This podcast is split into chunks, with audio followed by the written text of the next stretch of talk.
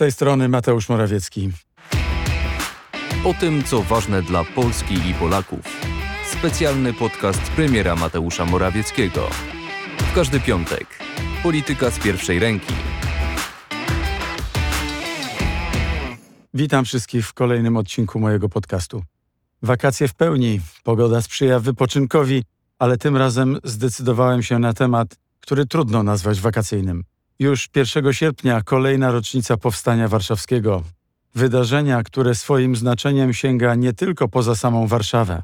Mam głębokie przekonanie, że znaczenie Powstania Warszawskiego sięga również poza czas. To nie jest wydarzenie, które powinno zostać zamknięte w gablotach muzeów, bo jego aktualność wraca do nas za każdym razem.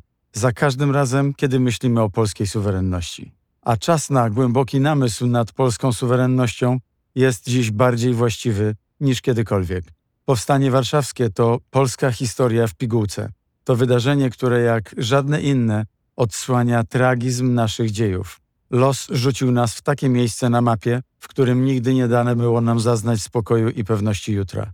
Wiele razy znajdowaliśmy się w takiej sytuacji, w której musieliśmy wybrać między wolnością a podporządkowaniem, między niezależnością a uległością, wreszcie między życiem a śmiercią. I wiele, wiele razy rozum podpowiadał, żeby wybierać rozwiązania bezpieczniejsze, mniej ryzykowne, bo zdawać by się mogło, że lepiej się podporządkować i żyć dalej, niż walczyć, kiedy zwycięstwo wydaje się niemożliwe. Powiedzmy sobie szczerze, ta alternatywa jest fałszywa, a Polska istnieje tylko dzięki tym, którzy w dziejach szli za głosem serca, a nie dzięki tym, którzy dawali zwieść się pułapkom rozumu. Powstańcy Warszawy nie wybierali tak naprawdę między wolnością a zniewoleniem. Oni wybierali między wolnością a unicestwieniem. Podporządkowanie oznaczało zgodę na wyniszczenie naszego narodu. Takie były po prostu konsekwencje ideologii totalitarnych, a w szczególności w tamtym czasie tej niemieckiej. Kiedy tak patrzymy na sprawę, to wiemy, że walka nawet w obliczu przeważających sił wroga jest konieczna. Kto się nie podejmuje walki, przegrywa już na starcie. Kto walkę podejmuje, daje sobie szansę na przetrwanie. Chyba właśnie taka jest też lekcja z wojny na Ukrainie. Dzisiejsza Rosja chce zniszczyć Ukrainę. Posługuje się propagandą, może nawet jeszcze silniejszą niż tamta z czasów II wojny światowej, bo sprytniejszą i taką, która dociera do bardzo wielu państw na całym świecie. I także to samo pragnienie unicestwienia sąsiada, sąsiada, który jest zawadą dla imperialnych planów. Rosja nie chce podbić Ukrainy. Rosja wprost mówi, że chce unicestwić Ukrainę i zniszczyć naród ukraiński. I tak jak w historii Powstania Warszawskiego, opór i walka wydawały się 24 lutego, w dniu napaści Rosji na Ukrainę, całkowicie pozbawione podstaw. Ukraina miała upaść w ciągu kilku dni. Nikt nie dawał jej szans w starciu z dawnym imperium. A mimo to Ukraina trwa kolejne miesiące i choć wynik wojny dalej jest nieznany, to ja już wiem. Ukraina przetrwa.